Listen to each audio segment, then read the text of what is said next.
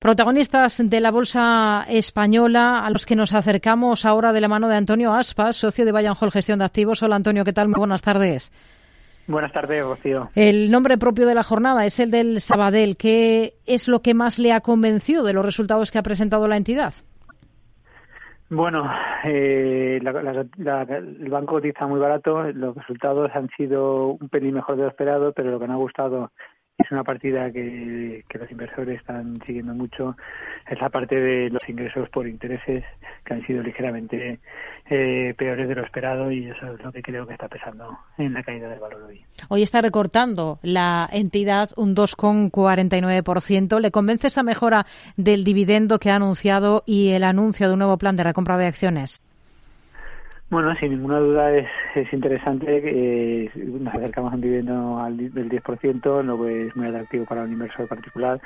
El, el problema es eh, que se prevé pues unos beneficios que puedan ser planos, incluso puedan caer, eh, porque hemos visto como eh, los trimestres que mejor el que mejor ha tenido es con los tipos de interés en estado más alto y cómo ha pesado pues esta caída del Euribor, de los intereses en el último trimestre, como han empezado sus resultados. Entonces, en un año que se espera con una bajada de, los tipos de interés, pues cómo pueden afectar a los intereses de la entidad. Hmm. ¿Y mañana son optimistas con los resultados de CaixaBank? Bueno, más que los resultados que, creemos que van a ser buenos, pues el estilo de Sabadell, que, harán que CaixaBank pues acerque unos beneficios de 5.000 millones.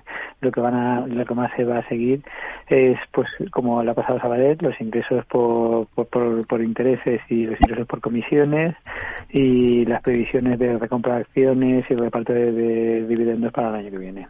Antonio Aspas, socio de Bayern Hall Gestión de Activos. Gracias. Muy buenas tardes. Buenas tardes a vosotros.